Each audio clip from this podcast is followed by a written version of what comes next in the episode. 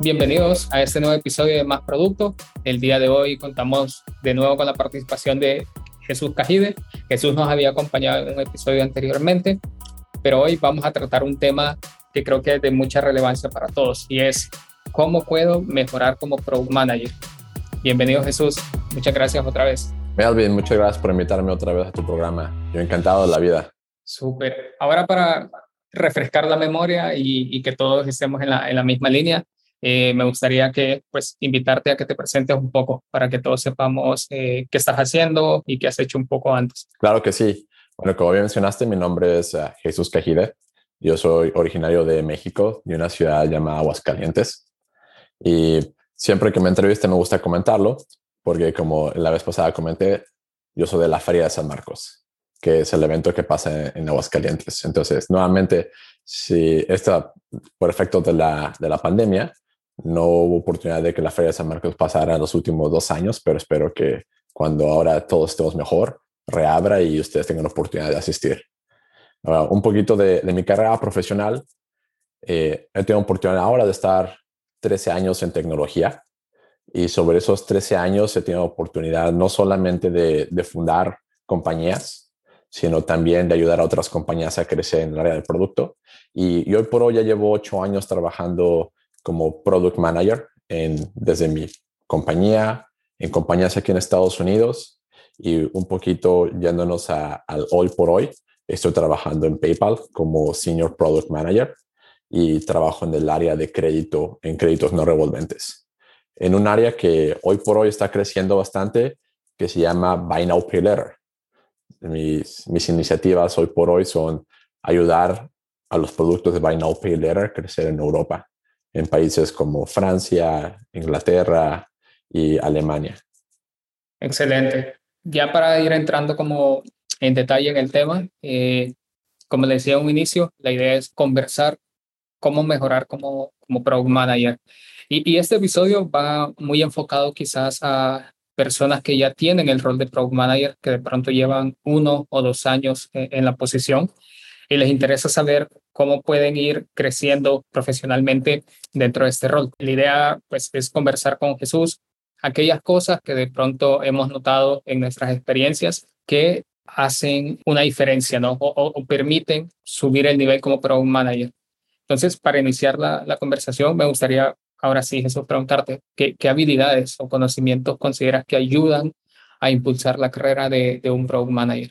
Creo que es una excelente pregunta, Melvin, porque primero tenemos que preguntarnos, independientemente de un product manager, sí o no, tenemos que preguntarnos qué realmente es crecer como profesional. Y, cuando digo eso es, muchas veces, si pensamos bien, llevamos más de 20 años como profesionistas eh, educándonos y tratando de ser buenos en lo que hacemos y cuando llegamos al mundo profesional, si perdemos la vista de cómo vamos a seguir creciendo. Entonces, creo que la palabra clave aquí es un plan de carrera. ¿Cómo aseguramos que tenemos un plan de carrera? Y les voy a decir algo, nadie va realmente a ponerles un plan de carrera. Ninguna empresa en la que ustedes trabajen va a poner un plan de carrera si ustedes mismos no se ponen un plan de carrera y un plan de vida. ¿Qué quiere decir? Cuando estábamos en la escuela, tenías que pasar por diferentes niveles, primaria, secundaria, preparatoria, y entonces sentíamos progreso. Pero cuando llegamos a nivel profesional, entonces pensamos que tenemos que ir de junior a senior y después de senior a ejecutivo y después de ejecutivo hacia CEO, ¿no? Y suena lineal, pero la verdad de las cosas es que no es lineal. Muchas veces las personas se quedan en, en senior y tratan de pasar, por ejemplo, a nivel ejecutivo y es donde genera frustración. Entonces, solo para recapitular, creo que independientemente de, del área en la que estén trabajando, no como product manager, sino como engineer manager o design manager o product manager, primero tienes que estar consciente de que tú eres el dueño de tu carrera y tienes que establecer un plan de carrera hacia dónde quieres llegar. Ahora, con eso en mente, platicando específicamente de las habilidades de un product manager y mi, mi perspectiva personal, creo que hay tres áreas en las que podemos ver que, un product manager se puede expandir. Una es comunicación, la segunda es organización y la tercera es persuasión. Y, esto suena diferente a lo que vemos, por ejemplo, hoy en Internet, ¿no? Que habla acerca de un product manager, tiene que ser bueno en negocios, tiene que ser bueno en diseño y tiene que ser bueno en tecnología. Les voy a decir por qué. Al final de cuentas, cuando pensamos qué es un product manager o cuál es la responsabilidad principal de un product manager, ¿sí? A mí me gusta definir de manera muy sencilla. Un product manager está encargado de facilitar y establecer la dirección de cuál es el producto. Pero el producto está creado por personas. Entonces, si pensamos bien, realmente un product manager no solamente está encargado de establecer la dirección del producto como tal, sino ayudar a ese conjunto de personas de ir hacia el mismo lugar. Y ese conjunto de personas tiene su propia percepción. Entonces, viendo otra vez, comunicación es de las cosas más importantes que tenemos como, como personas en producto. Asegurarnos que las personas entiendan no solamente lo que tratamos de expresar, sino lo que estamos tratando de llegar. ¿sí? Porque son dos cosas diferentes, expresar y tratar de llegar al objetivo. La segunda es organización. Si por ti mismo no eres estructurado y no tienes una manera de organizar el contenido, es muy difícil que puedas hacérselo llegar hacia otros, porque cada ser humano tiene su propia idea de lo que es ser organizado y ser estructurado. Entonces tienes que tener en cuenta de que no es para ti, sino es para otros, es para tu audiencia. Entonces, organización es una parte fundamental para ayudarnos a comunicarnos con otros. Y la tercera que, creo que muchas veces no lo, no lo mencionamos, es persuasión. ¿Y, qué significa al final de cuentas persuadir? ¿sí? Persuasión, al final de cuentas, es poner una tabla de negociación e influir en otros. Pero influir es no que no vas a agarrar y decirles, ok, tenemos que hacer esto y si nadie quiere hacerlo, no lo vamos a llegar a cabo. Sino es cómo podemos poner en la mesa ¿sí? un conjunto de decisiones y ayudar a que lleguemos a un entendimiento mutuo e internalización para que lo ejecutemos juntos.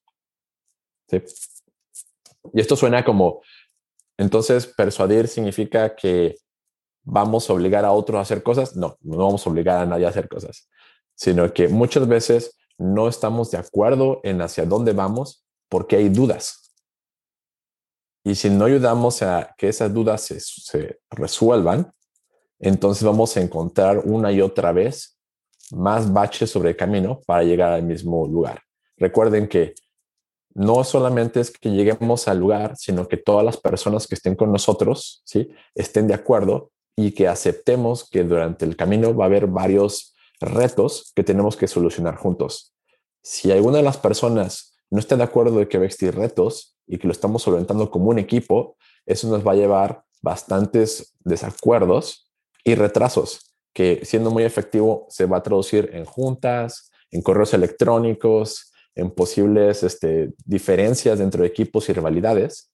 Y eso es lo que tenemos que ayudar a resolver. Totalmente de acuerdo. Creo que retomando tu, tu primer comentario sobre el plan de carrera, eh, en el mejor de los casos, digamos, eh, pues si cuentas con la suerte, tu empresa de pronto te va a, o, tu líder te va a definir un plan de carrera de cómo ir creciendo internamente en la organización. Y, lo digo en el mejor de los casos porque no siempre sucede. y es ahí donde, justo como tú decías, eh, es como la, la necesidad que lo, que lo tomemos bajo nuestra responsabilidad y justo un poco de lo que vamos a hablar acá eh, está enfocado en, pues, no definir un plan de carrera a la medida de cada quien, sino darles como una idea de qué cosas pueden ir como eh, considerando en su plan de carrera como siguientes pasos. Ahora, con los tres puntos que, que mencionabas, el tema de la comunicación, organización y persuasión, también coincido porque muchas veces eh, cuando iniciamos como product manager nos enfocamos en aprender la metodología más popular en el momento o el framework eh, que esté más en auge en, ese momento. Imaginemos, qué sé yo, Scrum o Design Spring, todas estas metodologías. Y, muchas veces perdemos de, enfoque o perdemos, digamos, eh, la noción de que estas metodologías al final del día existen porque quieren resolver un problema que está relacionado a estos tres puntos que hablábamos, ¿no? Comunicación, la organización y la persuasión, ¿no? Ya entrando como en detalle en el tema de la comunicación, ¿tú por qué consideras, Jesús, que la comunicación o es importante, digamos, eh, invertir tiempo y esfuerzo en mejorar nuestras habilidades de comunicación? Voy a, voy a ponerlo en dos puntos. Primero es porque tenemos que estar de acuerdo que como individuos, cómo reaccionamos es base a nuestra perspectiva. Creo que es lo primero que tenemos que, validarnos. ¿sí? Ahora, una vez que validemos que nosotros como individuos tenemos nuestra propia perspectiva, entonces podemos empezar a validar otros individuos. Y cuando digo esto es, tenemos la persona que quiere generar un mensaje y la persona que va a recibir el mensaje. Suena muy básico, pero muchas veces perdemos esa, esa visión de cómo estamos rodeados por otros. Yendo a tu, a, tu comentario antes de muchas veces nos enfocamos muchos a, los frameworks que están de moda, eh, llámenle eh, Design Sprint o llámenle, por ejemplo, los frameworks de priorización y todo. Todos estos modelos mentales, que al final de cuentas es lo que son, son modelos que nos ayudan a organizar nuestros pensamientos para tratar de comunicarnos con otros. Y pues lo que acabas de mencionar es muy importante muchas veces tratamos de poner estos modelos mentales sobre otros y eso es lo que genera muchas veces la resistencia en la comunicación.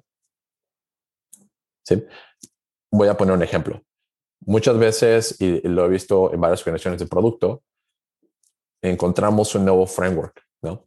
Encontramos eh, Cano Model y nos encanta ese modelo de comunicación para, para poder expresarles a otros cómo encontramos a la competencia y cómo podremos ser mejores, ¿no? Y entonces ponemos Canon Model en todas nuestras presentaciones y se lo damos a, los ejecutivos, a la gente de ventas y a la gente de diseño, ¿no? Y entonces asumimos que porque es un modelo reconocido o que tiene referencias, las personas que están interactuando con nosotros tienen la perspectiva de entender ese modelo y aceptarlo dentro de su vida. Y cuando digo aceptarlo dentro de su vida es que lo internalicen de la misma manera que nosotros lo internalizamos. Sin embargo, estamos perdiendo de vista que esas personas tienen otra perspectiva acerca de la vida, tienen otros objetivos, tienen y posiblemente cada modelo para ellos no representa lo que ellos quieren, sino representa unos, una abstracción innecesaria para lo que quieren llegar. Creo que algo se da, o al menos he notado una similitud con el ejemplo que tú pones con la implementación de OKRs o la metodología de OKRs, que si bien ha sido muy popular eh, en los últimos años, muchas empresas intentan implementarlo sin antes asegurarse si toda la empresa o si todas las personas en la empresa entienden lo que son los OKRs, ¿no? Y justo ahí es donde, como no nos aseguramos, o, tan siquiera ni siquiera preguntamos si lo entienden, abre un espacio enorme a interpretaciones, confusiones y discusiones, ¿no? Que es un poco lo, lo, que tú hablas. Correcto.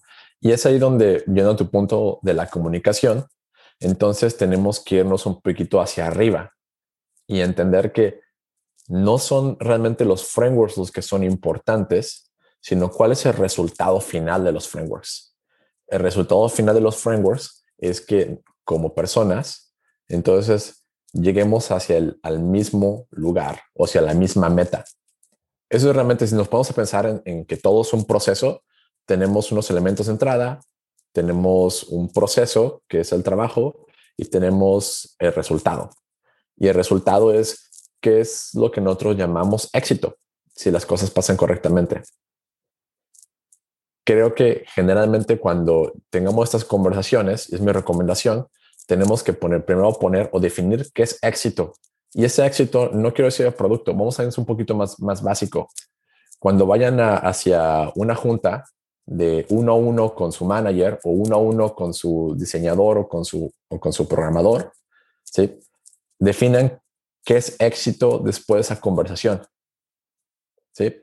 Yo quiero que cuando tenemos esta conversación sepamos que tenemos que llegar hacia este objetivo sobre este cuatrimestre. Es el éxito. O el éxito es que quiero resolver las diferencias que hay. ¿Por qué? Porque eso nos va a ayudar a tener una mejor colaboración como equipo y va a hacer que utilicemos menos tiempo en escribir correos o tener juntas. Si definimos el éxito o lo que queremos llegar desde el principio, entonces podemos partir de ahí de cómo vamos a llegar hacia eso en diferentes maneras de comunicarnos. Si podemos entender qué son las, qué son las perspectivas de las personas. Y quiero decir con esto, y, suena como si estuviéramos siendo producto, ¿verdad? Y la verdad, las cosas es que lo estamos haciendo. creo que siempre lo he dicho, ustedes son el producto, ¿sí? Vamos a generar millones de diferentes productos digitales o físicos, pero tenemos que entender que los productos están creados por personas y tenemos que aprender que las personas tienen perspectivas y objetivos personales y profesionales. Y entonces, para que eso suceda o que para que generemos cosas juntos, tenemos que darles valor a las personas. Y el valor solamente se hace cuando entendemos qué es lo que esas personas necesitan y nos aseguramos de que ese intercambio de valor pase. Y esto no tiene que ser un producto digital. Entre personas siempre hay un intercambio de valor y tenemos que asegurarnos que ese intercambio de valor pase por la comunicación. ¿Sí? Justo con, esto que mencionas, creo que abre puerta al siguiente punto, que es el tema de la organización. Y es que quiera ser una empresa, un equipo, un grupo de personas, eh, cada una tiene una definición de éxito, ¿no? Tal como, como tú decías. Y muchas veces cada uno tiene su perspectiva y, y se nos pierde de vista el entender esa definición de éxito que cada uno busca. Por decir algo, ¿no? Un equipo de ventas tal vez tiene una, una meta de número de clientes o, una meta de cantidad de dinero que quiere llegar en un periodo de tiempo y, y nosotros los estamos obligando a priorizar o que aprendan a priorizar. O un equipo de, de desarrollo tal vez eh, tiene para ellos el éxito es un tema de performance o un tema de calidad de código, ¿no? Con lo que quiero eh, llegar con este comentario es, el producto no es que esté aislado de la organización o de las demás áreas, sino que creo que eh, está involucrado pues, o es parte de, la misma organización. ¿Cuál es tu opinión con respecto a si esta es la razón por la cual hay que entender la organización a más detalle o existe otra razón desde, tu perspectiva? Creo que todo, todo parte de que para que antes de que hablemos de producto, tenemos que entender, volviendo a las partes básicas, que producto, al final de cuentas, es una herramienta. Y, esta herramienta, y siempre me gusta ponerlo como, como eje para las conversaciones, es todos los que estamos en una organización de producto o una compañía, tenemos que entender que estamos creando herramientas para ciertas personas y esas personas están tratando de ejecutar una actividad para recibir un beneficio. Ahora, como parte de esa organización, todos recibimos un salario y entonces estamos buscando que la compañía crezca en ventas para que obviamente podamos seguir creciendo esa compañía y podamos contratar más gente asombrosa para poder seguir con los productos. Entonces vamos otra vez hacia el objetivo principal. Es un producto es una herramienta y esa herramienta solamente va a ser usada si damos valor hacia los consumidores si damos valor, entonces tenemos posibilidades de tener una base de consumidores y poder empezar a monetizar. Y cuando monetizamos, tenemos ventas que nos van a ayudar a crecer como organización. Ahora, si tenemos eso como base, para que la organización opere, hay una serie de logísticas y procesos que requieren diferentes habilidades de integración. Y es lo que podemos ahora sí percibir dentro de un modelo de negocios. Un modelo de negocios, ¿sí? está partido, y, mí me gusta simplificarlo, en tres áreas.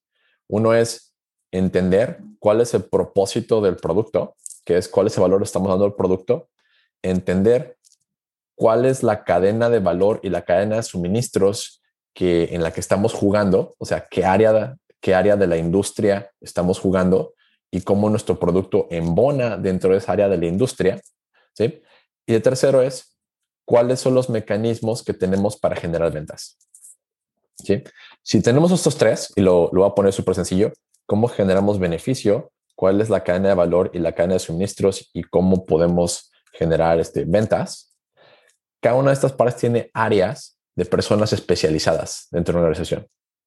Y esas personas no necesariamente hablan el mismo lenguaje y no necesariamente están relacionadas. Entonces, aquí conectando tus puntos, si nos ponemos en medio como gente de producto, entonces tenemos que entender que la gente que está dentro de la cadena de valor y la cadena de suministro tiene que interactuar y tenemos que ayudarles a ayudar a entender no todos los procesos o todo el trabajo que ellos están haciendo, sino simplemente cuál es lo que entra y cuál es el resultado. ¿sí? Lo que llamaríamos cuál es el input, cuál es el output. Muchas personas no tienen que entender todo el proceso que lleva, pero sí tenemos que darlos a entender que ellos son parte de algo más grande y que eso que ellos van a recibir como input es el output de alguien más de trabajo y esa persona está trabajando día y noche para hacer eso, eso realidad. Ahora. Mucha, y muchas veces el input es nuestro trabajo, ¿no? Como product manager. Exacto. Y perdemos de, de, vista que ese input afecta el output de otras personas, por ejemplo, el equipo de ventas o el equipo de customer eh, support. Exacto. Y es ahí donde, donde tenemos que ver que un modelo de negocios es un sistema interconectado. Si cambiamos la perspectiva de cómo es valor, vamos a afectar cómo las ventas están sucediendo. Si cambiamos a, los, a la cadena de suministros, vamos a afectar los costos, que por consecuencia va a afectar cuál es nuestro, la manera en la que estamos generando ventas o cómo podemos a final de cuentas obtener utilidades. Y eso es lo que una persona no puede estar en todas partes, pero sí podemos estar conscientes de que los sistemas están interconectados y que si cambiamos algo va a haber una consecuencia. Creo que eso es lo más importante cuando estamos dentro de un rol de, producto. No necesariamente establecer frameworks para que toda organización trabaje o imponer frameworks, sino que todos estén conscientes de cuáles son las otras áreas, cómo están interconectadas y cuáles son los objetivos o resultados de cada una de las áreas. Y esto puede ser tan simple como simplemente comunicar las metas y cómo estas metas están yendo hacia arriba y hacia abajo. Simplemente tenemos que asegurarnos de que las personas estén conscientes que el modelo de negocios está interconectado y que las metas de un área van a afectar positiva o negativamente a la otra área. Súper con esto que, mencionas, algo que, pues, que está dentro de la organización y que ya estabas eh, mencionándolo es cómo monetizamos, cómo pues, eh, es la cadena de valor también en la que jugamos como, como empresa. Pero ya a nivel más, práctico, ¿qué actividades puede hacer un product manager para entender más esta parte de negocio? Porque normalmente eh, nos enfocamos quizás más en la parte de asegurarnos de entregar features a tiempo o de tener una como sincronía con el equipo de desarrollo o la parte quizás más de diseño, pero olvidamos o dejamos de lado esta parte, pues que al final del día también es, es, es crítica, que es la parte del negocio, ¿no? Ya hablando como de actividades como más eh, puntuales, ¿tú qué le recomendarías a un PM para entender más la parte de negocio? Creo que siendo muy puntual, primero tenemos que, poner sobre la mesa la diferencia entre lo que es el modelo de negocio de la compañía y el plan de negocio de la compañía. ¿Sí? Y esto nos retoma a en qué parte de la cadena de valor estamos jugando. Ahora, ¿por qué, ¿por qué hago tanto énfasis con, con esto, la cadena de valor o cuál es la cadena de suministros o qué es un modelo de negocios? ¿sí? Creo que después del boom de, de startups y, y, de libros de startups, como por ejemplo Lean Startup, ¿sí? empezamos a utilizar la palabra de modelo de negocios como un sinónimo en, entre diferentes literaturas. Y tenemos que escapar de, de ese tipo de definiciones para no cometer otra vez un error de comunicación. Si llegamos hacia esta parte de utilizarlo como sinónimo y asumir que todas las personas estamos hablando de lo mismo cuando alguien dice modelo de negocios, entonces estamos cometiendo el primer, el primer este, error, que es cada quien tiene en su mente qué es un plan de negocio, posiblemente su modelo de negocios o que, cómo lo está definiendo y cuáles son las áreas. Entonces, lo primero que tenemos que hacer es definirlo dentro de nuestra compañía. Equipo. Este es nuestro modelo de negocios que define ¿sí? cómo damos valor y cómo capturamos valor y cuáles son las actividades que tenemos que hacer para dar el valor. ¿sí? Ese es un modelo de negocios. Cuando hablamos de un plan de negocios, es cuáles son las actividades que necesitamos para que ese modelo de negocios funcione y damos utilidades. ¿Qué quiero decir específicamente? El plan de negocios, como su nombre lo dice, es poner estos tres elementos y proyectar cuáles son los recursos y la logística necesaria para que hacia cierto tiempo nuestro modelo de negocio dé utilidades hacia la compañía. ¿Sí? Entonces, te fijas, uno solamente nos define áreas y el otro nos dice cuál es la proyección de actividades que tenemos que hacer para que esto funcione. Ahora, como gente de producto, entonces tenemos que empezar con eso, definir y tener eso bien claro. Y una vez que tengamos eso, ahora sí empezar a preguntarnos, ok, ahora que ya entiendo cuál es el modo de negocios y cuál es el plan, ¿cómo estamos jugando dentro de la industria? Porque una cosa que hemos escapado, viniendo mucha gente de background de tecnología y de diseño, es que hoy por hoy la tecnología es solamente una herramienta, una herramienta para acelerar procesos y tareas que está sustituyendo a máquinas y a personas. Entonces, hoy por hoy, todas las cosas que vemos como productos digitales es una remasterización, si quiero decirlo de esta manera, de un modelo de negocio antiguo que realmente estaba utilizando personas ¿sí? o máquinas para hacer o ejecutar procesos. Y hoy por hoy tenemos la oportunidad de que la tecnología nos ayude a automatizar eso, ¿sí? Y hacerlo más escalable, que lo podamos expandir rápidamente a menor costo, ¿sí? Entonces, ¿qué quiero decir con esto? Que tenemos que entonces entender esa industria y entender cuáles son la logística y las operaciones de esa industria para realmente poder entender cuál es el negocio. Que muy puntualmente, si estamos, por ejemplo, en, en el área de, vamos a decirlo, en el área médica, Entonces tenemos que ubicar dentro del área o de la vertical de, medicina, ¿en dónde estamos? Estamos en, un área donde vamos a interactuar directamente con los consumidores o estamos en un área donde no estamos interactuando con los consumidores, pero estamos interactuando con las compañías que están interactuando con los consumidores. O sea, ¿en qué parte de la cadena de valor estamos? Un ejemplo muy sencillo. Somos el hospital que la persona entra y entonces vamos a atenderlo o somos la compañía que provee las herramientas al hospital que para que ellos puedan realmente ayudar a, los, a las personas que tienen malestar a curarse.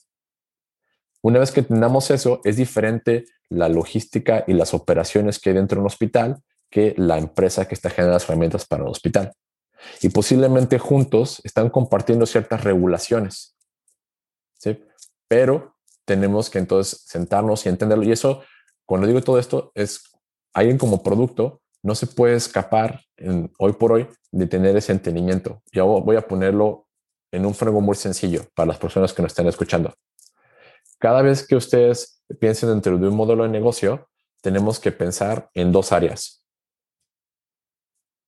Una son los consumidores y el mercado, que tenemos que pensar en cuál es el bargain power de las personas que estamos ayudando, cuál es el acceso a la tecnología y cuáles son las regulaciones que esas personas están confrontando para tener acceso a la tecnología, ¿sí? En esa parte de que estoy hablando de negocio.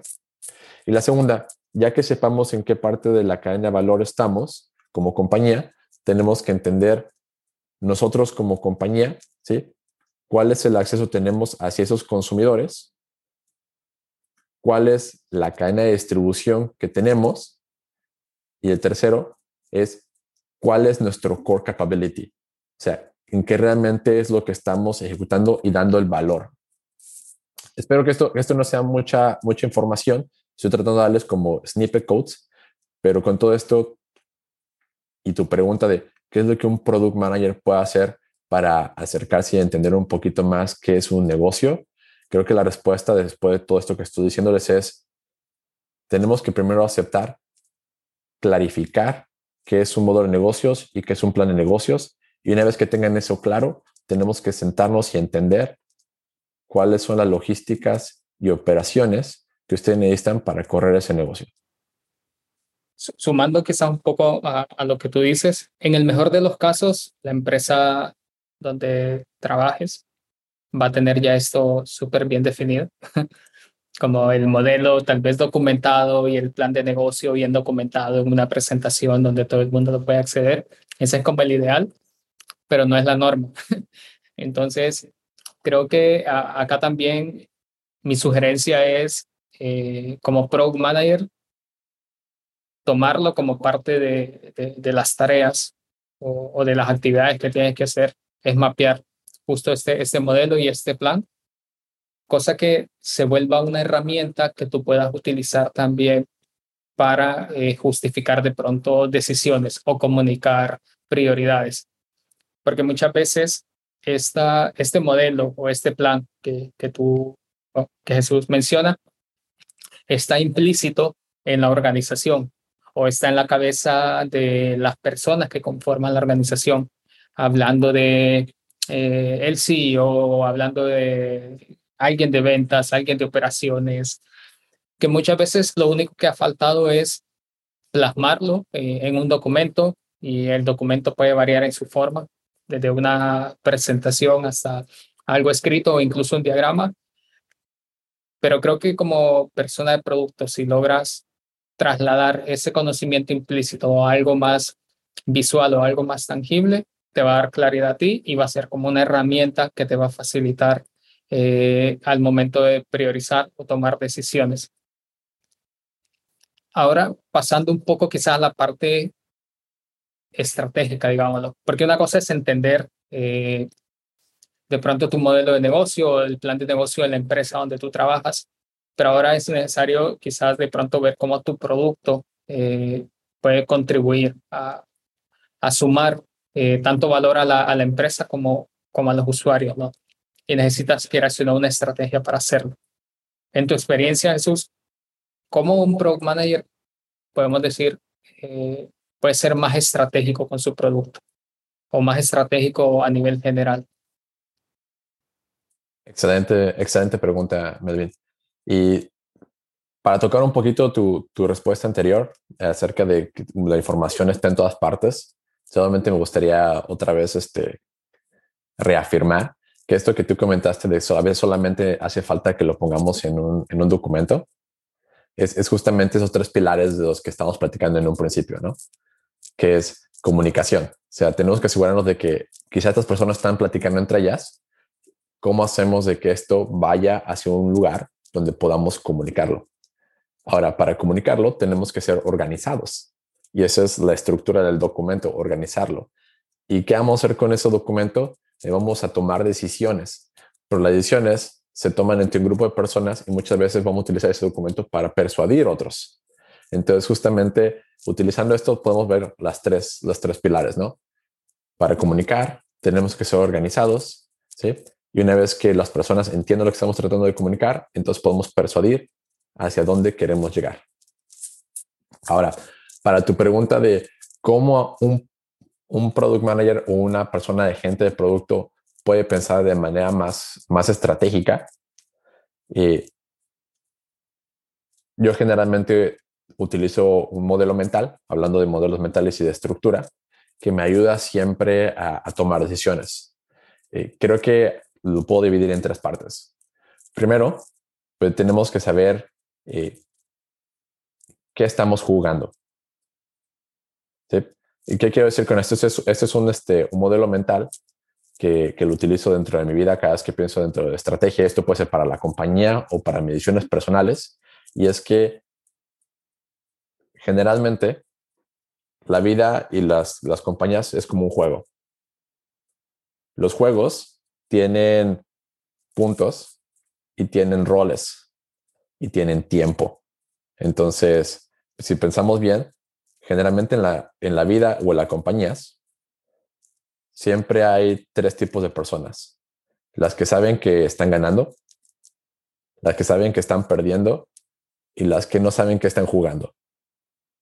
Entonces, primero tenemos que, que identificar que las personas entiendan cómo puedes ganar o cómo puedes perder.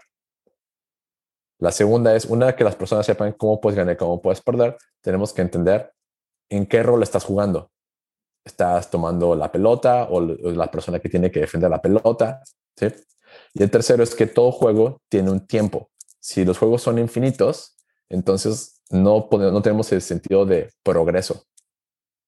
¿sí? Ahora, con estos tres principios lo voy, a, lo voy a poner hacia la compañía. Primero tenemos que entender en qué industria estamos trabajando, cuál es el juego. ¿Sí? Esta industria, cuáles son las maneras que la industria asegura de que está dando valor o no dando valor. Y así sabemos si estamos ganando o estamos perdiendo. Segunda, los roles del juego. Yo como, yo como compañía, ¿en dónde estoy jugando?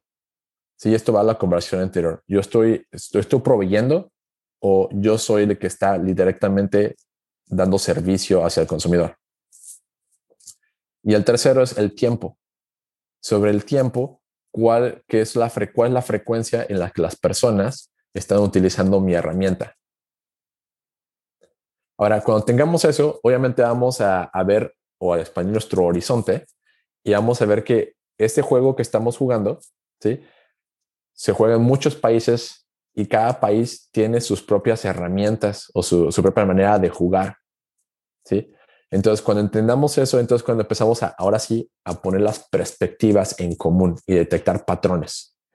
Y es ahí donde, con esta analogía que no tiene nada que ver con negocios y no tiene nada que ver con, con Product Manager, creo que entonces podemos formar una visión estratégica.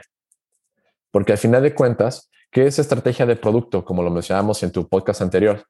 Una estrategia de producto es un plan hacia alto nivel que nos ayuda a orquestar tácticas para llegar hacia ciertas metas. Y si lo ponemos en esta, en esta analogía, lo que tú quieres hacer es ganar el juego. Pero si no entiendes cuáles son los puntos de juego, cuáles son los roles del juego y en qué tiempo tienes que tener el juego, entonces no puedes generar una estrategia. Súper, totalmente de acuerdo. Creo que algo que engloba, digamos, tanto este punto de la estrategia y los puntos anteriores es que al final la estrategia no la vas a ejecutar tú solo, necesitas personas para implementarla y quieras o no, ahí se eh, empata, digamos, o se enlaza con, la, con uno de los puntos que, que hablábamos al inicio, que es tanto la comunicación y sumado a eso también el tema de la persuasión, ¿no?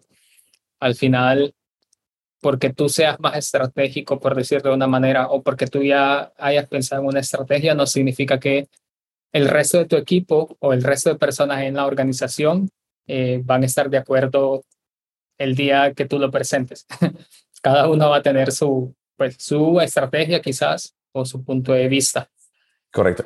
Y, y es necesario, pues, eh, de alguna manera persuadir, eh, pues, nuestra posición. En tu experiencia, ¿cómo, cómo logramos justo lograr esa persuasión de una manera digamos, sana sin, sin caer en, en, en malos comportamientos? Excelente pregunta. Creo que si lo ponemos otra vez desde el punto de vista del juego, todos los que estamos dentro de un equipo queremos ganar el juego. ¿Sí? Entonces siempre, siempre me gusta partir por ese, por ese lado. Todos, sin importar si somos cinco o sin importar si somos miles de personas, cuando estamos dentro de un equipo, obviamente queremos que nuestro equipo sea el primero y, queremos ganar y tener ese reconocimiento de que vamos a ganar el juego juntos. Ahora, partiendo de esa perspectiva, entonces tenemos que también internalizar que las personas están buscando primero validación Y segunda, admiración. Entonces, si pensamos que todos los jugadores de nuestro equipo están buscando esa parte de primero validarse consigo mismos y la segunda es tener admiración dentro del equipo, saber que ellos son reconocidos por lo que están haciendo o tienen algo importante que decir dentro de la mesa, entonces podemos empezar a entender de dónde vienen sus ideas. ¿sí? Una vez que entendamos eso, podemos remover las capas que nos bloquean, que es cómo estamos comunicando o imponiendo ideas a otros. ¿sí? Y quiero decir con esto muy puntualmente, muchas veces cuando generamos estrategias de producto, ¿sí? vamos a llegar y vamos a proponer nuestra, cuáles cuáles creemos que son los mejores pasos o tácticas para ganar el juego. Y eso puede contrapuntear cuál es la perspectiva de otra persona. ¿Sí? Si tomamos un paso hacia atrás y pensamos, ok, esta persona, ¿cuál es su background? Esta persona es de mi equipo de ventas y esta persona es de mi equipo de UX. Su, su educación y su perspectiva de cómo ganar el juego son estas. Ellas también quieren ganar el juego conmigo y quieren, quieren poner su granito de arena dentro de la estrategia, pero su perspectiva les dice que en el pasado ellos ganaron el juego de esta manera. ¿sí? Ahora, ¿cómo hago que tomemos sus puntos que creemos que son importantes y los conectemos para que todos sepamos cómo ganar el juego? ¿Sí? ¿Y qué quiero decir con esto? Muchas veces esto requiere otra vez bastante conversación y comunicación y estructura entre ellos, no simplemente decir, no, tu idea no es, no es valiosa o creemos que, que lo que estás haciendo no va de acuerdo, sino tenemos que abrirnos a, a escuchar, observar y tratar de comunicar nuevamente para alinear a los equipos. Y no quiero decir que sea una tarea sencilla. Si fuera sencilla, todas las personas en el mundo hablaríamos el mismo lenguaje, pero tenemos muchísimos lenguajes y dentro de nuestros propios lenguajes tenemos sublenguajes y dialectos. Entonces, ¿qué es realmente lo que define éxito? lo que define éxito es si yo como comunicador puedo hacer que con la persona con la que estoy trabajando, ¿sí? Recuerde y entienda qué es a lo que quiero llegar. No simplemente me escuche, sino que termine de internalizar hacia dónde quiero llegar. Y si él lo quiere decir en otro lenguaje, ¿sí? está totalmente ok, mientras sepa hacia dónde queremos llegar. Ahora, esto va a requerir bastante relación y para la gente que nos está escuchando, me gustaría dejarles un framework, eh, hablando de frameworks y modelos mentales, que, posiblemente les, pueda servir y es algo que yo utilizo para, para facilitar este tipo de conversaciones. ¿sí? Me gusta primero pensar en, independientemente de cuál estrategia o qué conversación estoy llegando, eso puede ser una, una junta uno a uno o una junta con mi equipo de desarrollo, mi equipo de diseño, siempre pienso en, primero, cuál es el valor que la persona con la que estoy platicando o tratando de comunicar está buscando. Segunda, cuál es la frecuencia en la que esa persona está buscando ese valor. Y eso es porque todos como personas tenemos un sentimiento de progreso. Y tercero es ¿cómo puedo generar una relación con esa persona? Entonces, valor, frecuencia y relación. Y entonces así voy a poder saber que José, que es mi gente de, ventas, lo que él está buscando es ser reconocido ¿sí? dentro de la compañía como el que tiene más relaciones para poder generar ventas. Y eso lo, él lo presenta de manera mensual. Y para tener una relación con él, tengo que entender que lo que él está buscando es sobresalir cada mes si está haciendo ventas o sí o no, o cerrando tratos con nuestros consumidores. Una vez que tengo eso en cuenta y cuál es el valor que le puedo dar, entonces puedo entonces analizar cómo puedo comunicar y tratar de alinearlo con la estrategia que tengo para el producto. Y así asegurarme de que la estrategia del producto considere a José como miembro del equipo y que reciba valor de manera indirecta. Totalmente de acuerdo. Y sumando un poco ahí, eh, creo que algo que muchas personas que nos escuchan quizás van a, sentirse identificados es con la situación donde llegan requerimientos, sea de el founder de, o el fundador de la empresa o el VP de ventas o otra persona eh, con, con un cargo, digamos, eh, alto en otra área. Y muchas veces no entendemos por qué este requerimiento o esta solicitud eh, la empujan con tanta fuerza a ellos o por qué cambian de pronto las prioridades y muchas veces está alineado a lo que tú dices, ¿no? Esa, ese cambio de prioridad o esas solicitudes solo es como un reflejo del valor que ellos buscan obtener y con base a cómo ellos anteriormente lo han obtenido o cómo creen que lo pueden tener. Por ejemplo, puede suceder que alguien de ventas empuje mucho una ficha eh, porque tal vez está viendo que el cliente eh, más importante la está exigiendo, pero eso le va a dar un beneficio a esta persona de ventas, de pronto de ganar la admiración o de cerrar su bono de fin de trimestre, qué sé yo. O el fundador de una empresa tal vez quiere como llegar a, liberar cierta feature porque tal vez eh, va a cumplir, no sé, la expectativa de, un inversionista, por decir algo. Correcto. Y creo que muchas veces como, como personas de producto perdemos de vista esa, esa perspectiva y tomamos la posición más fácil de eh, pensar que la persona está mal solamente. Y, y, y, sumando a un poco más a lo que tú decías, esto que estamos conversando no es como la tarea más fácil. Eh, entonces tampoco esperen que eh, es una tarea o, o es algo que se perfecciona, si podemos llamarlo de una manera, en una semana o en unos días, sino que es como un trabajo constante que siempre hay que estar como reforzando poco a poco con las personas, porque obviamente como personas estamos cambiando diariamente. Correcto, correcto. Al, final de cuentas, como lo mismo pasa en los deportes, entre más juegues con tu equipo, entonces más, más sencillo va a ser que los leas sobre el tiempo.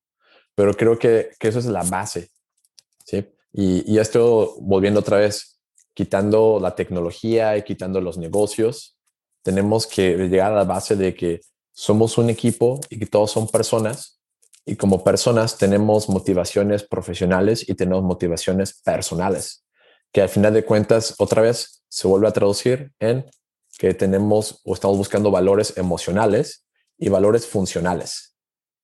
Esto suena, suena perfectamente como producto, lo es, porque estamos, lo que la gente está buscando son herramientas internamente y externamente. Un product manager no solamente está generando herramientas para consumidores, sino también está generando herramientas dentro de la organización para que les permita ganar el juego.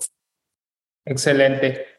Creo que para ir cerrando, eh, mi comentario final sería justo, tengan en, mente a partir de ahora estos tres puntos que hablamos con, con Jesús, tema de comunicación, la organización y la persuasión, con lo que hemos hablado pueden notar que están interconectados, no, son, no son cosas aisladas.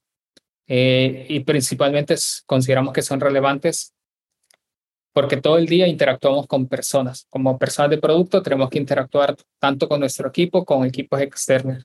Y entre mayor sea nuestro entendimiento de todas estas perspectivas, de las personas, de las metas, más fácil va a ser o más efectiva va a ser la comunicación más estratégicos vamos a hacer y vamos a persuadir de una manera más efectiva. No sé si tú quieres sumar algo más, Jesús, para ir finalizando. Creo que lo, lo, lo resumiste de manera, de manera muy bien, pero que me gustó mucho como tú lo cerraste. Eh, ya, ya al final, como en cada episodio, pues el espacio para recomendaciones. Hemos hablado de muchos puntos acá. Eh, no sé si tú tienes alguna recomendación de algún recurso, sea, pues ya mencionábamos framework libros autores que tú creas que eh, pueden abonar un poco más a estos temas que hablábamos. Claro que sí, creo que siempre hay, siempre material para leer. Y una cosa que mientras les voy a dar algunas recomendaciones de libros que a mí personalmente me han ayudado para crecer como profesionista, no significa que todas las recomendaciones son necesarias para ustedes y, y quiero decir con esto es cuando pensemos en, en comunicación, organización y persuasión, ¿sí? Recuerden que el core es la persona. a quien ustedes quieren comunicar. Entonces, aunque hayan leído 10, 12 o 20 libros, tenemos que pensar cuál es la perspectiva de las personas con las que queremos interconectar o colaborar. ¿sí? No vayan a cometer uno de los, de los errores de comunicación, que es todo lo que lean en libros, tratar de reflejarlo con estas personas si las personas no han leído los libros. Porque una, se van a encontrar con que posiblemente esas personas sientan que no están hablando de lo mismo. Y segunda, obviamente las personas posiblemente no leyeron los libros y sientan que ustedes están imponiendo ideas sobre ellos.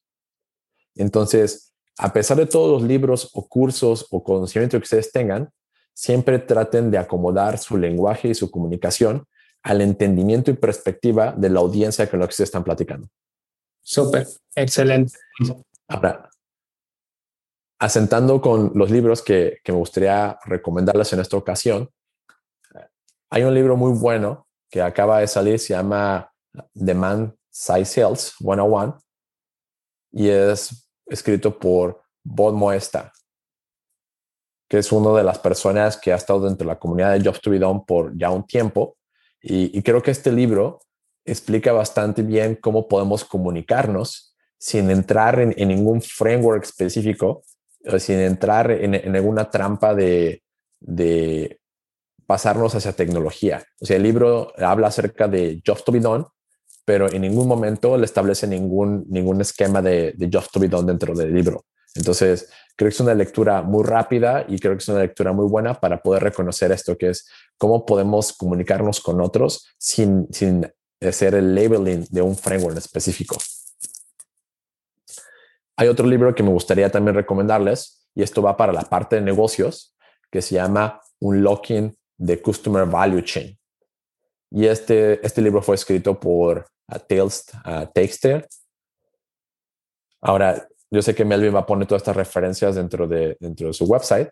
¿Y por qué es importante leer este libro de Unlocking the Customer Value Chain? Es porque este autor específicamente habla acerca de cómo podemos hacer eh, bundling y un bundling de ciertos modelos de negocio, que creo que es una cosa que, muchas veces nos falta ver en perspectiva, que es cómo grandes comercios, en este caso, cómo grandes compañías en un momento tomaron un ecosistema de productos y lo ofrecieron como si fuera un producto y cómo después las compañías, como va evolucionando la tecnología, las empezaron a separar. Y es lo que llamamos el unbundling y como ahora vemos con todos los nuevos, este, el ciclo de vida, vemos otra vez todas las compañías como estamos haciéndole bundling. Un, un ejemplo de esto es cómo vemos cómo nació Facebook y después Facebook se diversificó en múltiples, en múltiples productos que ofrecen valor y cómo después Facebook se unifica otra vez. Y luego pasó con Google y luego pasa con Amazon, ¿no? Entonces, si queda una lectura que, que les ayude a entrar a esta parte de negocio y empezar a diferenciar que es una cadena de suministros y que es una cadena de valor, creo que un locking de Customer Value Chain es, una buena referencia. Súper, perfecto. Justo como mencionabas, eh, los links a estos libros de referencia en general de todo el episodio van a estar en, en el sitio web másproducto.com para que cualquiera pueda como eh, acceder a ellos sin, ningún problema. eso ha sido todo por este episodio. Eh, de nuevo, Jesús, muchas gracias por, por tu tiempo y siempre pues, estar tan dispuesto a compartir con, con todos los que te escuchamos. Muchísimas gracias por invitarme otra vez, Melvin. Ha sido todo un placer y me gustaría dejarlos con este pensamiento. Y creo que este capítulo lo hemos eh, enfatizado un poquito más. Recuerden que ustedes van a crear millones de productos, pero la cultura del producto depende de ustedes. No dejen en las manos de otros o de algunas otras personas dentro de la organización, ¿sí? tratar de definir cuál es la cultura del producto. Todos ustedes, tanto ingenieros como diseñadores como gente de ventas, son responsables de establecer la cultura del producto. Perfecto. Listo. Con esa frase cerramos y muchas gracias. Nos escuchamos en el siguiente episodio.